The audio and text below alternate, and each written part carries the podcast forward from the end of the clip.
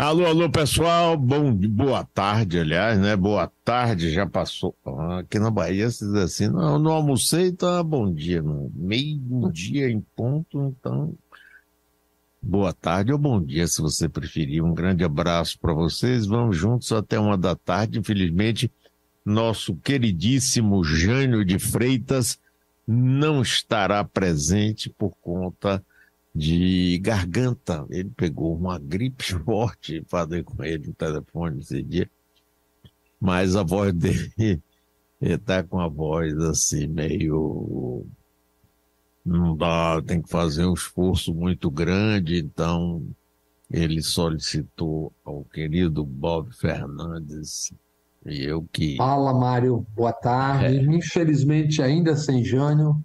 Pois torcendo é. para ele rapidamente se recuperar. E com ele é muito você melhor. Sabe de uma coisa, divertido. Bob? Como a gente combinou se encontrar pessoalmente, você e eu, na quarta-feira, ao uhum. meio-dia, uhum. vamos ver, se ele tiver com a voz recuperada, a gente podia.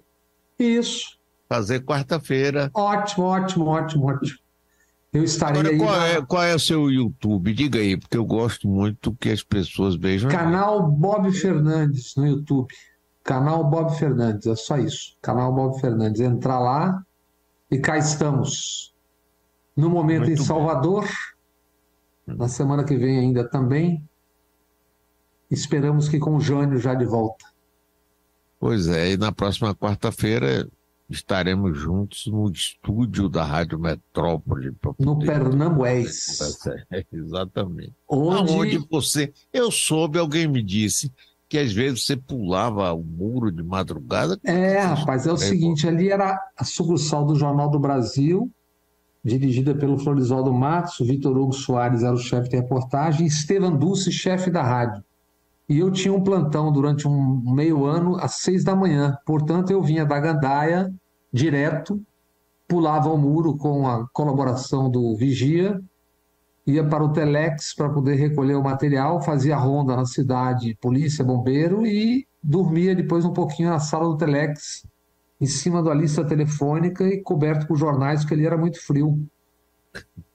Era, era esse o enredo. Lista telefônica, Bob.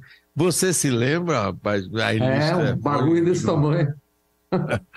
e tinha um que era só páginas amarelas com os é... né? Era o meu travesseiro ali na sala do Telex. Botava ali, dormia pelo menos uma meia horinha. Há umas três semanas atrás, ou um pouco mais, eu entrevistei aí também uma entrevista longa com Florisvaldo Matos, aos 90 Flori. anos. É, bem lúcido, conversando um bocado, contando um bocado de história pra gente. É isso, grande figura. Ele, era ele e, e, e Vitor Hugo que tocavam o baixo. Ah, outra figura ótima também, Vitor Hugo Isso, Soares. grande pessoa, grande figura. É, tinha, é, tinha um time grande. Rapaz, só para você ver o que, que era o outro, né? Eram sete repórteres, dois fotógrafos titulares e mais um, três. Isso só só o jornal, e tinha mais uns seis repórteres na Rádio Jornal do Brasil. É, e hoje, rapaz. Nesta é, mesma né? casa, que tinha duas jaqueiras aí na, na porta. Uma delas apodreceu e acabou virando um banco bonito, banco. até que está aqui é, eu vi. no jardim. É. O Banco da Jaca. Nardelli Gomes está por aí? Estou sim. Oi, Mário. Boa tarde. Boa tarde, Bob. Boa tarde a todos. Boa tarde, Nardelli. Boa tarde, amigas e amigos. E Aragão Brito também está por aí. Boa tarde, doutor Mário. Boa tarde, Bob Fernandes. Boa tarde a todos os Boa nossos tarde, ouvintes. Aragão. Aragão, tá certo. Pois é, pois é. Nós estamos aqui. Quais são os meios de comunicação, Aragão? 35055000, doutor Mário, para o nosso ouvinte participar. Fique à vontade. Estamos ao vivo no YouTube, youtube.com barra portal Metro 1 e também na twitch.tv barra portal Metro 1. Ô, Bob, eu queria começar conversando com você sobre Mauro Cid. Mauro Aqui, Cid. Eu, eu, entrevistando o Pedro Doria essa semana, ele disse que Mauro Cid era o garoto de ouro do Exército Brasileiro. Era o 01. É. Preparado Esse... para ser general, etc. Falei para gente sobre isso aí. Esse rapaz, o, o, o Mário, ele está cumprindo uma missão ali, entendeu? Eu vou, eu vou um pouco falar. Nosso primeiro assunto hoje é exatamente isso, com algum vagar, para poder a gente entender exatamente o que, que aconteceu essa semana, o que está acontecendo. Então, podemos começar? Sim. Olha, o Estatuto dos Militares, Mário, é a Lei 6.880. E eu começo pedindo ao Danilo que, por favor, abra, vamos abrir os trabalhos com esse primeiro vídeo que já está no ponto. E a partir dele, depois a gente segue falando. Danilo.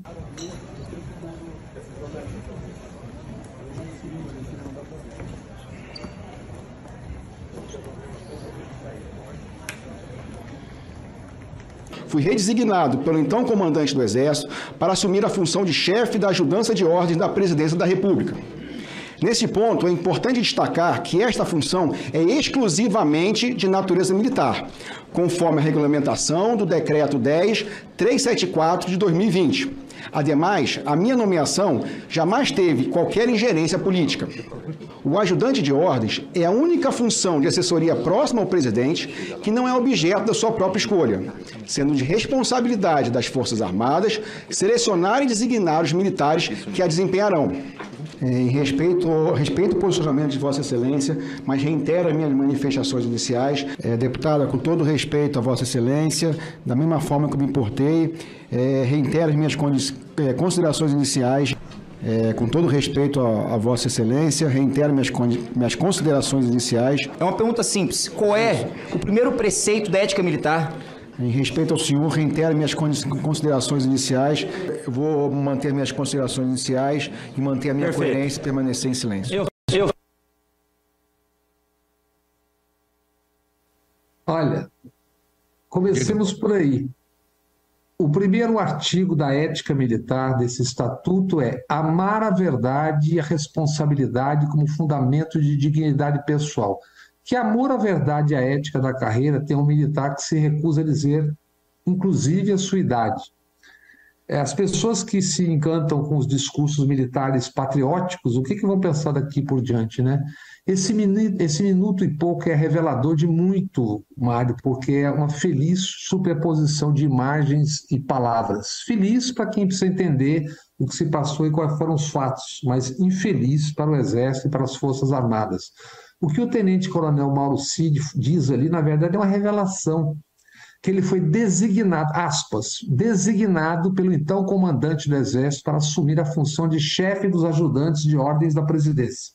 E que essa é uma função de natureza exclusivamente militar.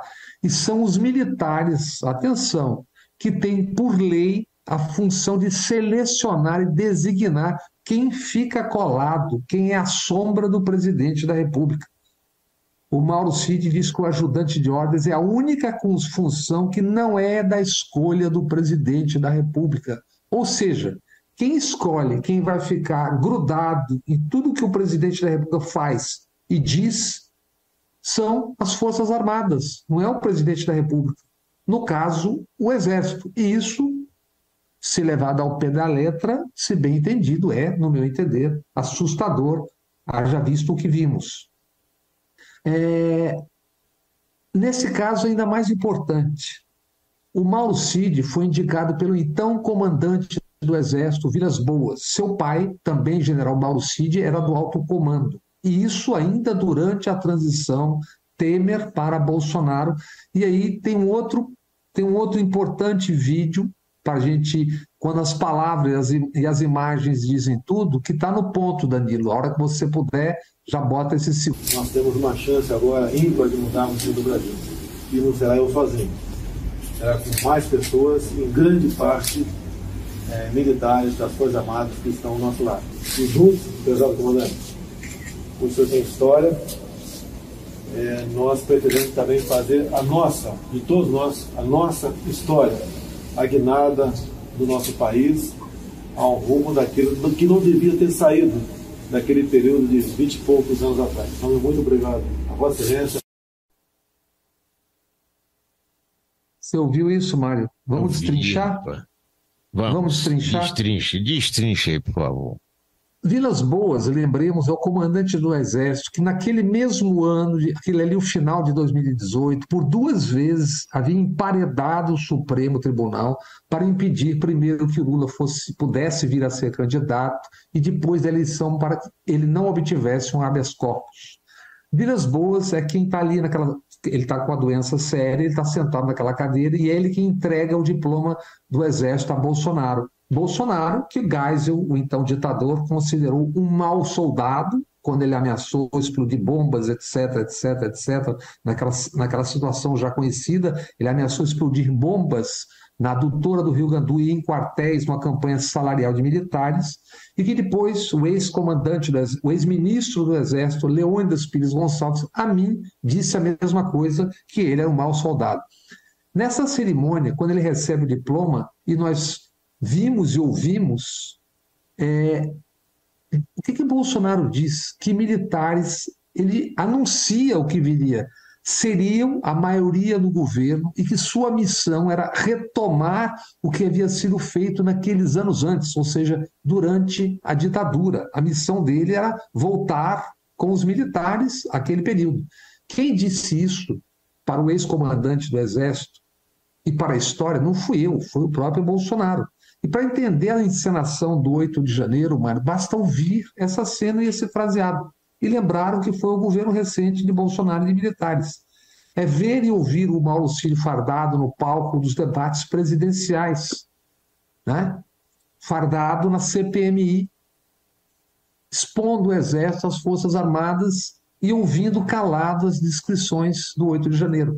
O Exército soltou a nota dizendo que o CID foi é, fardado porque o Exército assim quis, matérias em off dizem que foi o pai que pediu, mas o que importa é que aquilo diz claramente o que, que aconteceu. Foi a atuação golpista de uma casta do Exército que passou a tutelar o poder desde Dilma.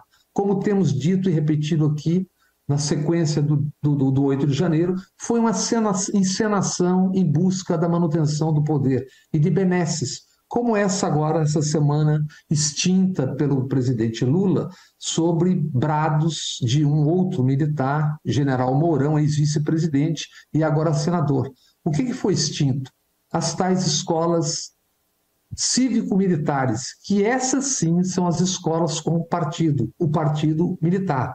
Escolas, Mário, que pagavam, pagam de 4 a 9.500 reais para militares inativos numa bocona, eles recebem, além do salário integral, de 4... Agora, o que, que significa de 4 a 9.500 militares? Para você ter uma ideia, na Bahia, um grupo de professores com 30 anos de carreira, um, um determinado grupo, não todos, Sim. mas sem progressão ou sem mestrado, sem progressão, é sem mestrado, etc., é, ainda recebe menos de 3 mil reais por mês. Um professor novo que ingressa na carreira no grau mais baixo, que é o grau P, recebe por 40 horas semanais 3.850, isso salário bruto. É isso. Entendeu? É, é, eu estava vendo aqui, o pessoal está pedindo para repetir esse, esse vídeo Acho aí, a gente importante. vai daqui a pouco. É. Agora, você se lembra também que teve um momento, eu não me lembro exatamente quando, em que Bolsonaro cochicha alguma coisa no ouvido. É isso que ele diz. Agradecendo. Ele, é? é essa, o que nós conversamos eu levarei só conosco, ninguém saberá, tal, tal, tal. É, é uma cena, é uma cena na posse ali, exatamente, na, na época da posse. Ou seja, o, o Mauro Cid, Mário, você deve ter notado que ele falou muitas vezes que ele estava reiterando. Ele estava reiterando, que é uma novidade gramatical, né? Porque existe o reiterar. Se ele estava reiterando, seria o caso de uma reinvenção da palavra, onde ele intera de novo acerca do que ele disse. E o que ele disse foi nada. Então, ele não falou nada, ele respondeu o que não podia dizer, não podia dizer, não podia dizer. Então, dizendo nada por horas, o que o Mauricídio terminou dizendo muito com seu silêncio foi sobre ele, o Exército e sobre as Forças Armadas. É isso aí. Essa, é, a gente conversou desde o começo, desde antes dessa CPI começar, Mário, você lembra? Que eles não teriam nada a ganhar e só teriam a perder. eu acho que a cada exposição, a cada um que vai ali, só piora. Agora, Bob, outro dia eu estava conversando aqui com Pedro Dória e, e, e também com Jamil Chad. Uhum. Aí eu, eu disse a eles, Gianca, para mim, eu não sei, Bob, o que é que você pensa, mas para mim, as autoridades, os presidentes brasileiros, civis, têm um certo temor reverencial pelas Total. Forças Armadas. Quer dizer, a gente, olha, o lugar de vocês é ali, mas nem tanto. Se a gente chama a atenção de alguma coisa, ao mesmo tempo a gente tem que dar um docinho para vocês não ficarem nervosos e não, sabe, se rebelarem, dar um golpe, etc. O que, é que você acha disso? A gente, porque, por exemplo, na Argentina, que teve uma ditadura até mais braba do que a nossa, mas não importa o grau nem não grau.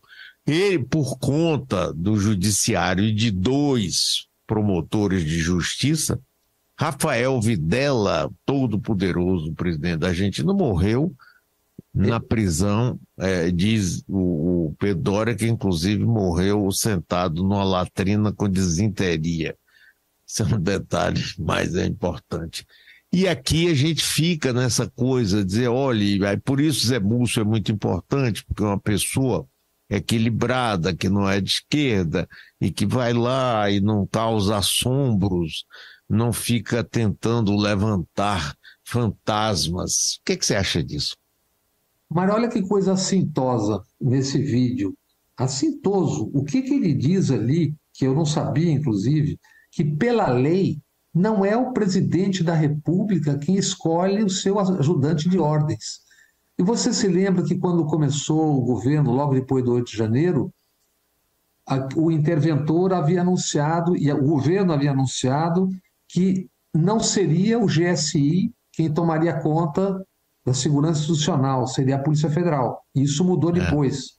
É. Ou seja, é o Exército ou as Forças Armadas que escalam quem está ao lado do presidente da República, vendo e ouvindo e assistindo tudo. Isso tá, ele diz que essa é a lei. Então, se você não conseguiu sequer mover do GSI, e se lembra que a Dilma cai e o, e o, e o então general, então general não, Sérgio Etchegóin e o Vilas Boas começam a tramar exatamente quando ela desfaz o GSI, torna a Casa Militar, ela tira poderes do GSI. O GSI é a cunha militar dentro do palácio. E a gente fica ouvindo, quando, quando aquilo ali que ele diz, ele está dizendo, obviamente, que foi o alto comando que determinou que ele dissesse. O que, que ele diz na CPI? Quem escolhe a ajudância de ordens do presidente da República são os militares. Isso já diz muito que o, o governo Lula ameaçou, mas não conseguiu superar essa coisa do GSI ali dentro plantado. É Aí é o temor reverencial? É o temor reverencial. É como agora. Tá claro quem participou disso. Cadê aquele cara que era o secretário executivo, o general, não me lembro o nome dele agora, já citei várias vezes aqui, que não foi citado ainda?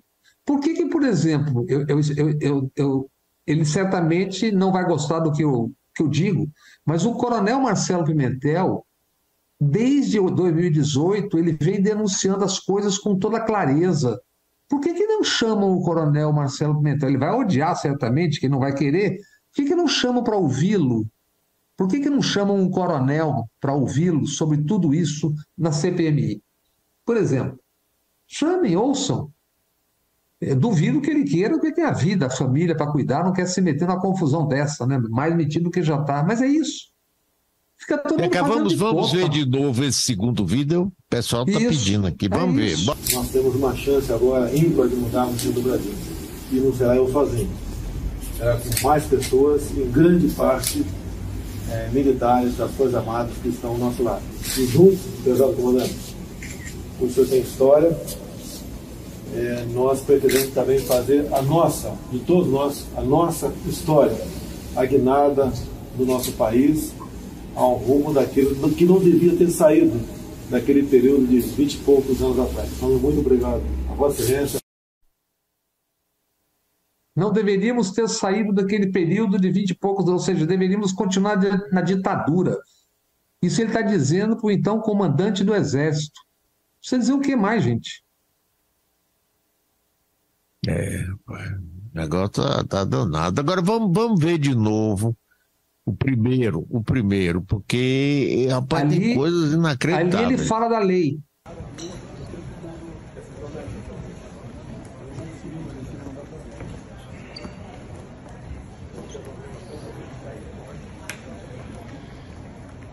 Fui redesignado pelo então comandante do Exército para assumir a função de chefe da ajudança de ordens da Presidência da República.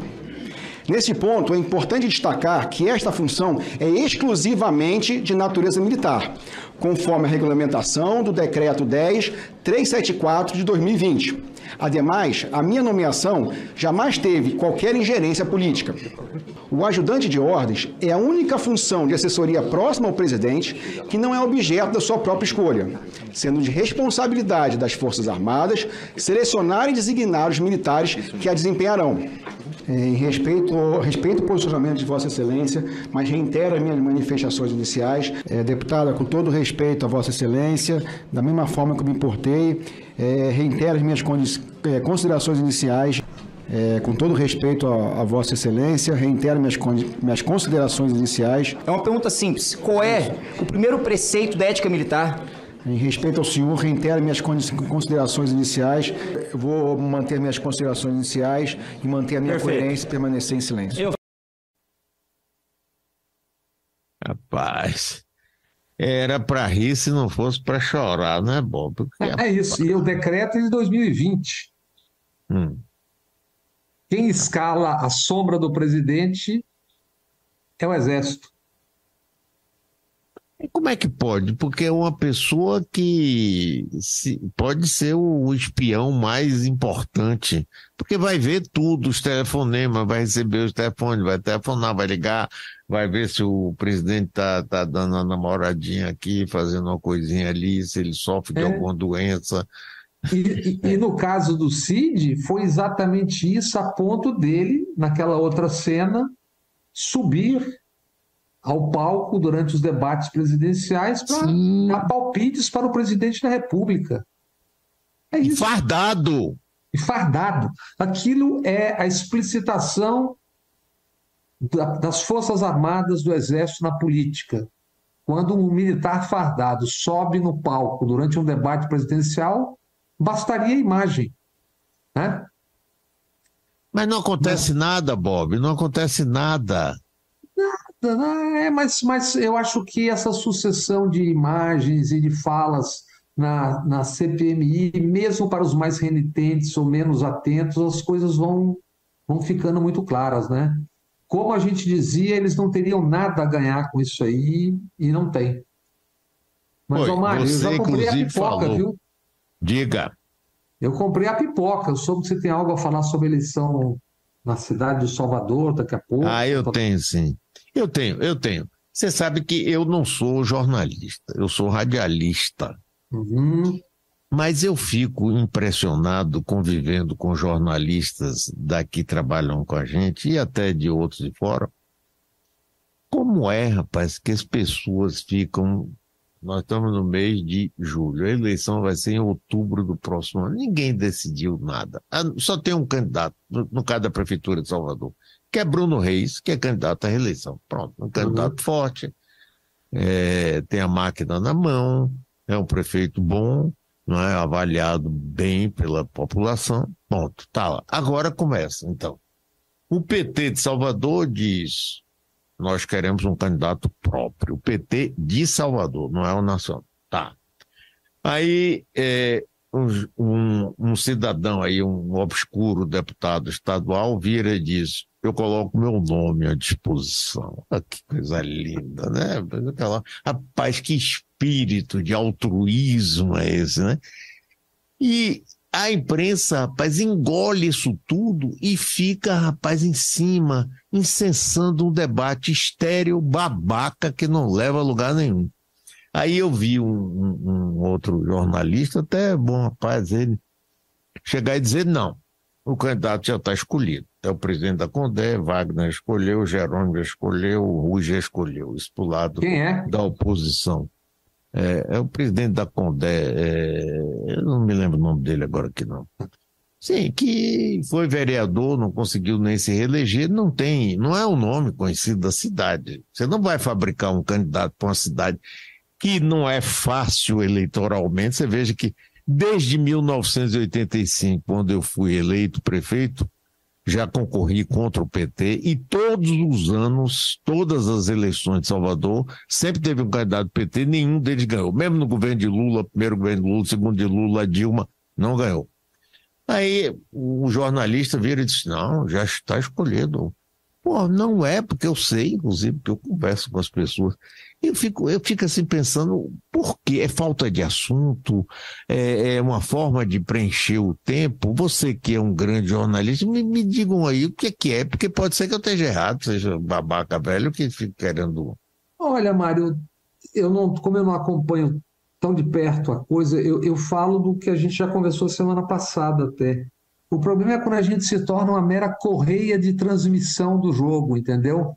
Sem é. refletir e sem ser crítico em relação a tudo, personagens, etc. E principalmente no caso, o que me interessa aqui como cidadão eleitor é o seguinte: qual é o projeto para uma cidade como Salvador, que historicamente, há décadas, mantém o título de pior índice de emprego medido nas capitais. Qual é o projeto para você sair desse atoleiro? É aquela coisa do imobiliarismo, do construtivismo que faz fortunas e nada mais? Qual é o projeto, gente? Mário, isso aqui, como você sabe, você foi, você foi prefeito e você, o Lina Bobardi e Lelé e aquela sacudida na cidade, isso aqui é naturalmente uma usina cultural sem clichês à parte, não é aquela bobagem da alegria de fim de ano, propaganda de televisão, não. É porque é a cidade, o recôncavo, o destino da cidade é a história da cidade e o que ela é. Mas, no entanto, o que, que acontece? Você tem aqueles presépios sendo feitos ali na, na região do centro, que só entra milionário e entra no carro e vai embora. E o que, que aquilo agrega do ponto de vista orgânico para a economia? Eu pergunto a você, Mário, se tem sentido e eu tenho falado com muita gente, mas parece que você é uma ideia de maluco, né? Tem três museus afro nessa cidade. Por que não fazer um memorial da escravização ou da diáspora, como queiram chamar, afro-americana, num local como aquele Museu do Amanhã do Rio de Janeiro, estão para fazer o, Museu da Escravização, ou sei lá como é no Cais do Valongo do Rio. Por que não fazer? Você acha que o BID, o Banco Mundial, não teriam, ou o BRICS, não teria como fazer uma coisa tipo o Museu da Palavra de São Paulo, você certamente conhece, ou o Museu é, da Manhã, moderno. Isso movimenta de fato economia, emprego. Não fazer hotéis, tudo bem, beleza, mas aquilo é Disneylândia, gente. E você e a cidade fica apostando o tempo todo nessa coisa do imobiliário, imobiliário, torres, 50 andares, emburrecendo, estupidificando, perdendo vento, luz. Eu não entendo. Qual é o projeto do futuro imediato ou médio prazo dos candidatos, sejam os quais forem? Não é o nome, é qual é o projeto. Pô. É ficar nisso. É, não tem, não tem nenhum projeto. Não tem, não. Então, não tem, não. Não tem projeto que importa o nome, tem, cara. Construção não tem, civil, não. lixo é. e transporte público. Ah. Pois é. E, a, a, visão da cultura na Bahia é uma visão do entretenimento. É, o festismo. É, festivo. É o São João, é o Carnaval, é o Réveillon. Pô, peraí, rapaz. Eu, quando Não é lembro, orgânico. Pois é, é, eu quando me lembro, para quando eu estava na prefeitura de 86 a 88, não é por mim não, porque eu era, eu que era uma, apenas uma mera correia da engrenagem, mas você tinha Roberto Pinho, Lelé, Lina Bardi, é, o Ali Salomão, Risério, Gilberto Gil, Arlete Soares, colaboração de Pierre Verger, de Agostinho Isso. da Silva, Pô, peraí, mas, mas, era mas outra é... concepção. Mas é. Esse, esse é o destino natural da cidade, só vê a história. Mário, qual é o sentido que tem, por exemplo, você pegar o local da primeira edificação de poder do país, que é ali diante da prefeitura e da Câmara, e torná-lo um hotel por trinta e tantos anos, chamada Rosewood, que por ironia quer dizer jacarandá. Quer dizer, o primeiro prédio de poder, o local do primeiro prédio de poder do Tomé de Souza é um hotel. Não dá para fazer mais nada ali que reflita a história da cidade.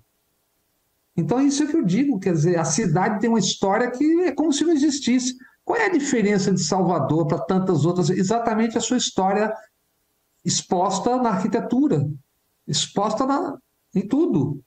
Então, quando você vai destruindo, destruindo, destruindo, e a que isso serve? A quem serve? A não ser a meia dúzia de senhores que e ganham muito dinheiro com isso, Bob. Ganham muito dinheiro. Mas é óbvio. No setor cara. privado e no setor público também.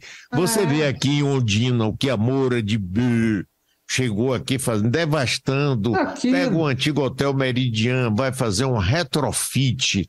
E a Odebrecht, que agora é Novo Par, vai fazer onde era a casa da família Odebrecht, um prédiozinho familiar, vamos botar um edifício de 50 andares, né? Ali no caminho. Sim, não, não, é. Eu, eu, me lembro que eu li no Correio da Bahia que é o seguinte: a Bahia vai ganhar a sua maior torre. É um, um é um feito histórico. 54 andares. É um grande Vai ganhar uma, uma trulha. Né? Agora, você viu também, Bob, já que a gente está é, é, querendo se divertir um pouco também, o que é que você achou de trocar o nome da Alameda Catabas para Alameda Beverly Hills? Essa, essa eu vi, eu vi as gargalhadas do vereador explicando lá. Eu não sabia dessa história. Essa semana eu vi o cara se explicando. Ah, pediram, não sei o que, eu fiz, mas parece que não deu muito certo. Tá? É, duro, vai tão mal. Mas é isso, é que não tem importância, Mário, sabe? Não dão... Uma vez eu estava aqui em Ondina e estavam tendo a discussão, tinham juntado acho que 100 pessoas na porta da prefeitura ali, discutindo aquela história do camarote, do Duquinho no carnaval, aquela... Hum. Quem é que não quer 20 metros quadrados para vender pastel e carne de cana do carnaval no espaço público? Qualquer um quer, né? Era essa discussão e de repente no domingo eu vi uma, um barulho. Falei, pá, uma multidão. Falei, rapaz, será que a, a população enfim se moveu para em relação à sua cidade? 5 mil pessoas, sabe o que, que era? Era a uhum. torcida do Bahia protestando contra a direção de Marcelo, não sei das couves, tal, tal, tal, tal. 5 mil pessoas no domingo. Pelo, pelo Bahia. Não que não seja uma causa gloriosa, mas e a cidade, gente? É... Agora, vamos por falar. Não. Por que, que você não promove, Mário, um, um, um debate, alguma coisa na rádio para discutir o futuro da cidade, cara? Tudo isso que nós estamos falando aqui. Boa ideia. Boa ideia. E tem muita é? gente que possa fazer é, isso. cara. Qual é o futuro da cidade? O que, que Salvador vai ser daqui a 10, 15, 20 anos? Vai ser o quê? Um muro de concreto com o vento sendo barrado, escurecendo, esquentando, não estão vendo que está ciclone o tempo todo. A, a, o mundo teve os dois dias mais quentes essa semana passada e fazem de conta que não está acontecendo e seguem o mesmo caminho. Até onde isso vai? Me disseram e procuraram essa semana para dizer que tem algum problema no Abaeté também, que querem mexer e tal. É um delírio, cara. Nós estamos até. Eu estamos trabalhando nesse negócio do Abaeté, isso é uma maluquice também. Os evangélicos, né, que você sabe que tem um poder político forte, pressionaram o prefeito, então eles pegaram a parte do, do Abaeté, que inclusive é usado muito pelos de, é, que seguem a religião de matriz africana, Secularmente. Quase que fecharam, entendeu? Para fazer ali, botaram placas, inclusive, dizendo que era alguma coisa ligada aos evangélicos, depois tiraram. Mas, rapaz, é, é, agora, tudo por quê? Porque os evangélicos hoje têm uma bancada na Câmara, tem votos, tem um partido republicano que diz eu quero isso, eu quero aquilo, e tem que dar. Quer dizer, então, rapaz. É... Mas aí, aí, aí é um erro cometido por todos os governos que, em busca Sim. do voto fácil, permitiram, todos os governos que eu digo, a União. A, a radiodifusão é a concessão do Estado. Quando o Estado permite que uma única denominação católica cristã ocupe espaços de radiodifusão no Estado que é laico, você está fazendo o quê? Fomentando bancadas municipais, estaduais e federais que irão cada vez mais pressioná-lo, assim como as bancadas da bala e as bancadas do agro. A bancada da bala é aquele horário do, terror que da Atenas, etc., ocupam no final da manhã e no final da tarde e vão elegendo generais militares. Isso em, em meios de comunicação, em radiodifusão, que pertencem ao Estado, que deveriam regulamentar sobre se é para ter religião que seja algo aberto a todos, e não para fazer proselitismo, mas para poder ensinar, discutir, debater. É isso. Mas, enfim, meu amigo, isso aí é um assunto. Mas aí, o, Bob, foi bom que você falou. O próprio presidente Lula, no seu primeiro, segundo mandato, Dilma, quando tinha a inauguração do Templo de Salomão, quando era para anunciar na Record, ajudar, tudo, eles estavam lá presentes para ter o apoio político. Você lembrou bem, não é somente uma coisa do prefeito de Salvador, por exemplo, não. Isso é uma coisa assim, é, vai é todo mundo, baixa a cabeça, lembro... reverencia. Silas Malafaia se torna uma figura importantíssima neste país. Que bom que ele sumiu, ele disse que ia fazer greve de fome. Será que ele morreu? Você tem notícia dele? Eu acho que, tá pro... acho que, ele está procurando. Mas viu? Ah, conversando, olha, não se esqueça que nós estamos transmitindo pela Rádio Metrópole, pelo YouTube do metron.com.br e pelo canal Bob Fernandes. Mário, isso. E olha, um detalhe ainda. Quando o Lula estava em Curitiba preso, e eu entrevistei para a TVE e para o canal, e eu perguntei três vezes sobre exatamente esse assunto, como essas bancadas todas cresceram em espaços de radiodifusão que são do Estado. E só na quarta vez que eu perguntei como eu insisti, que ele respondeu: é, nós nos descuidamos disso. Então Entendeu? ele deu uma de Pedro com Cristo. É. Três vezes. Na quarta você Mas é apertou é e falou. Pois é. Pois é, agora Inês é morta. Né? É, mas Mário, temos acho que dois assuntos de dois vencedores recentes que eu acho que também podemos tocar. Que vamos. Acho. Vamos, um é vamos. Arthur Lira é o e maravilha. outro é Haddad. Então vou começar. Vamos. Arthur Lira foi sócio na aprovação da reforma tributária na Câmara. E ele fez anúncios, dois anúncios que está cumprindo. Aquele amontoado fisiológico chamado Centrão, e eu, quando eu digo fisiológico, eu amplio as, as, os significados de fisiológico, né? O Centrão diz em nome de Lira implantações nas mídias, querer, ora uns, ora outros, a Caixa Econômica, turismo, esportes, desenvolvimento social, Embratur, Funasa, um ou outro ou todos.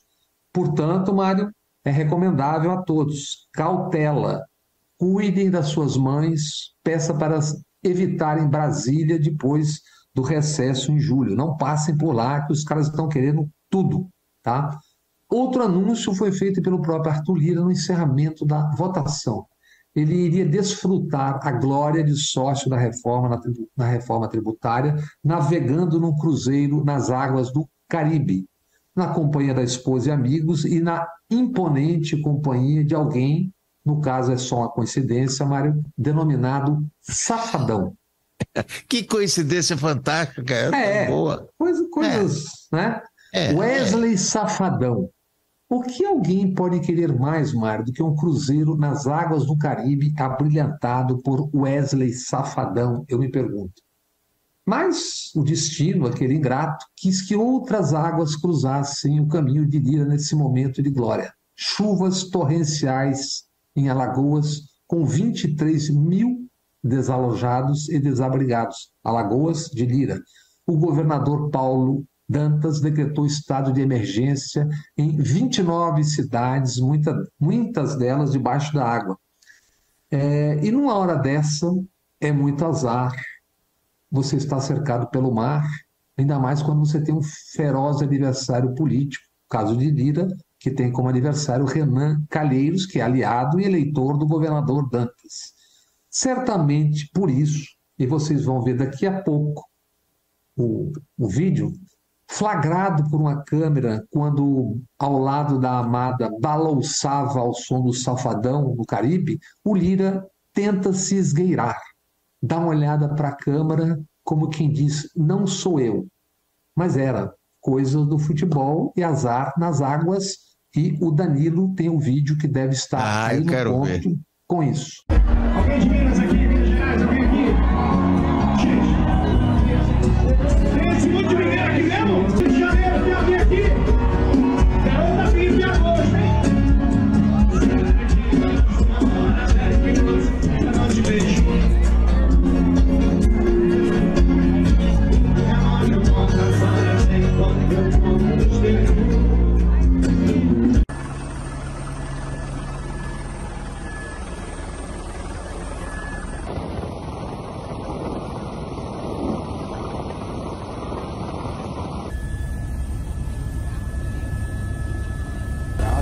relação às relações de amigos e assessores ou assessores de Lira e ou o seu PP. Eles estão cercados por investigações. A imprensa noticia. Um deles, um policial com contratos na casa de um bilhão, policial civil que dá plantão de 24 horas. Assim como surgiu recentemente outro bilhão, esse enviado ao longo dos últimos sete anos para o Hospital Veredas, em Maceió. Esse hospital, com dívidas com seus funcionários, quarenta e tantos milhões, sem receber, ao menos até há pouco. E tendo no comando financeiro, segundo a imprensa alagoana, Odilon Rios, repórter do Nordeste, por exemplo, faz um site muito importante, tendo no comando financeiro desse hospital uma prima de Lira.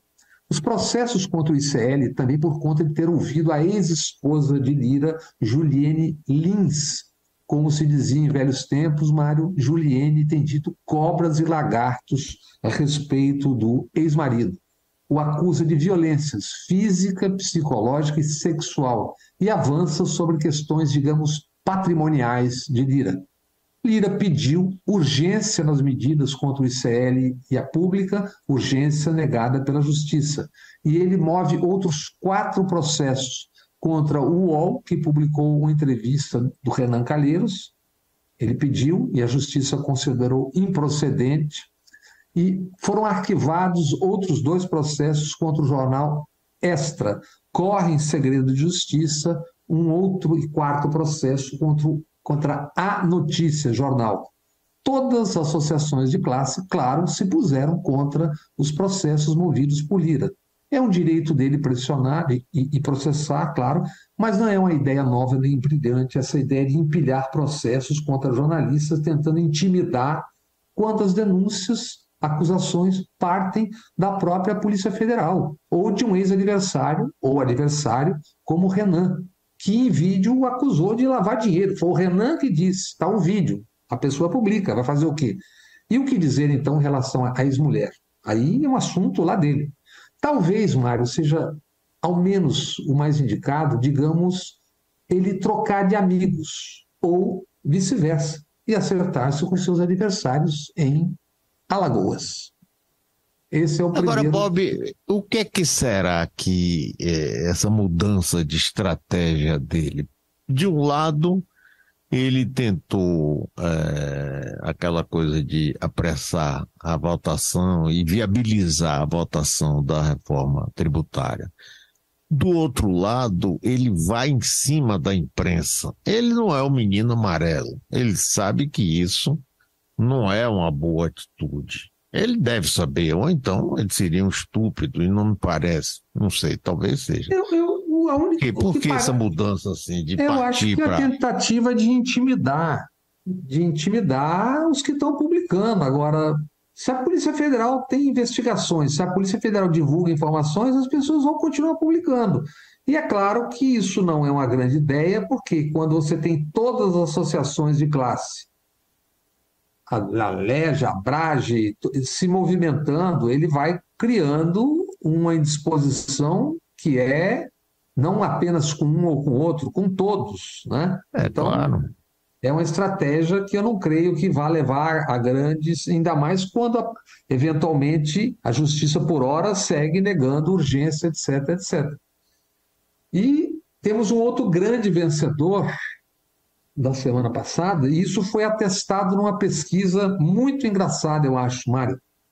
Que essa pesquisa foi feita com aquele ente divino chamado O O Mercado. É uma pesquisa da Genial Quest, junto ao mercado financeiro. A análise quem faz, e eu vou aqui só repetir algumas coisas e fazer uma outra observação, é do Felipe Nunes, diretor da Quest Pesquisa. Segundo ele, olhem bem, a atuação de Haddad, aspas, mudou a percepção do mercado sobre o governo Lula. A avaliação negativa do governo, Mário, caiu espantosamente em dois meses de 86% negativos em maio para 44% em julho, isso em dois meses. Ou seja, o, o mercado só pensa naquilo. Haddad, que tinha 10% de avaliação positiva sobre o seu trabalho em, em, em março, 10% em março, agora chegou a 65%.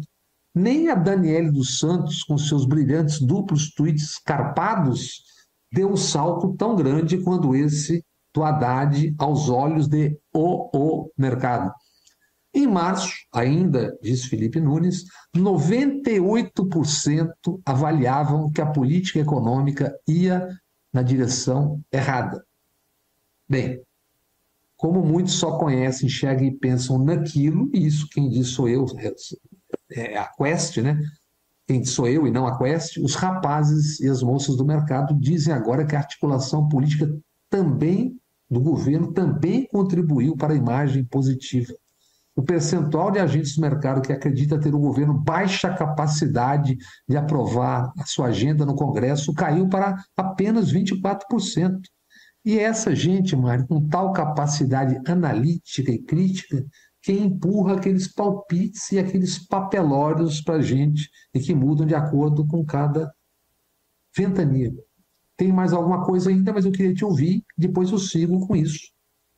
Olha, é, eu vi essa pesquisa também, a minha análise é, é igual à sua. É, é engraçado, né? Essa entidade, o mercado que tem um. Se fala mercado, mercado, porra. Mas tem, tem um, um, um pequeno assim, que é o seguinte: segunda-feira dessa semana eu entrevistei Jacques Wagner. Eu vi. Eu vi a entrevista. E eu aí disse, falei sobre o papel de Haddad nessa. Ele, eu não sei se você percebeu, mas sutilmente ele deu uma. Não, Haddad é bom, mas. Sabe? Eu não sei se é PT do Nordeste contra o PT de São Paulo, mas eu é. senti que ele deu um freiozinho assim, muito elegante e sutil. É, eu, eu, Elegância eu senti... sutil de bobo. É, eu senti também, mas é que parece que teve alguma compreensão distinta e diversa, digamos assim, acerca da eleição, das eleições durante a eleição. É, se, se, pensou em a Bahia entrar num pacote, não ter candidato, etc, etc, foi. deve ter ficado. Foi. Não, a Haddad, inclusive, a Haddad foi bem lembrado, bem lembrado, bem lembrado. Haddad, inclusive, estava conversando muito com a Semineto. Uhum. E o uhum. próprio Lula recebeu emissários que eu conheço, que me contaram, de ACM Neto. A ideia era ter um candidato fraco e Lula não participar da eleição, tanto que Neto estava absolutamente convicto disso e me dizia, ele me dizia, paz, o negócio lá está tudo acertado. De repente. Isso a Semineto dizia? Dizia, dizia a mim. A mim, eu estou vivo, ele também está. Eu quero ver ele negar. Dizia a mim, é. pessoalmente. Várias vezes ele me disse: está tudo acertado lá com o PT e tudo. É. Ele ainda imitava também... a fala do avô, disse, tudo certo lá com, com o PT, não tem problema nenhum. E brincando assim, dando risada, eu dizia, bom, se está certo com Lula, com a pesquisa que está aí, você está eleito no primeiro turno. É, pelo que eu soube por fontes. É, é isso mesmo, é isso tudo, mesmo, você tem razão. Tudo caminhava bem até que o Jacques Wagner comunicou que aquela não era uma boa ideia. Foi, foi isso mesmo. E, e também Elmar Nascimento já estava ministro quando Jacques Wagner entrou também no samba. Elmar também falou comigo, com este que vos fala aqui. E o que samba de Bahia é. e São Paulo, é isso? É, exatamente. Tava tudo certo, o Elmar falou comigo, não, tá certo. E tal, e tal, e tal, e tal. E Jacques Wagner desacertou a conversa toda, toda, toda, toda. Uhum. Então, é, é, você me lembrou bem, é, a história é essa mesmo. O PT de São Paulo contra o PT da Bahia. E o PT da Bahia diz assim: olha, se não fosse a Bahia, Lula ia perder essa eleição. E tem é, fundamento e verdade, isso, não tem? Na verdade, você vê como é o, o destino, né? Os dois PTs, porque São Paulo, a votação do Haddad também foi importantíssima. Um sem o outro naufragariam. Né? Aqui, alô? Estou vendo, estou vendo, diga. Não, aqui é porque às vezes some ali, eu fico temendo ter sumido tudo. Eu estou improvisando aqui. Mas é isso, tanto um quanto o outro acabaram sendo decisivos. Tanto a votação, mais de 40% do Haddad em São Paulo, quanto a extraordinária votação da Bahia. Mas para matar esse assunto do mercado, o Mário, olha o delírio. 53%, mais da metade do chamado ao mercado, acredita que a economia vai melhorar nos próximos 12 meses, contra apenas 21% que acha que vai piorar. Há seis meses, 78%, ou seja, dois terços, achava que ia piorar. E, por fim, informa a Quest que quem continua com o apoio do mercado é o presidente do Banco Central, Roberto Campos Neto, que tem 86% e, portanto, está rumo à canonização a acuidade analítica dos Faria Limers é uma coisa invejável. Se a, se a, eleição fosse por agora, Mário, acho que eles iam querer uma, uma, uma, uma chapa Roberto Campos e Haddad. Imagine, segundo a leitura da pesquisa, né? É, e 100% é, é. dos agentes, 100%, dizem que a taxa de juros vai cair. 100% é aquela unanimidade que o Nelson Rodrigues dizia que era uma burrice, segundo ele, burra, 100% é, é burrice. Mas devem crer por lá que Rodrigues do Nelson tem Z e jogava no Penharol do Uruguai.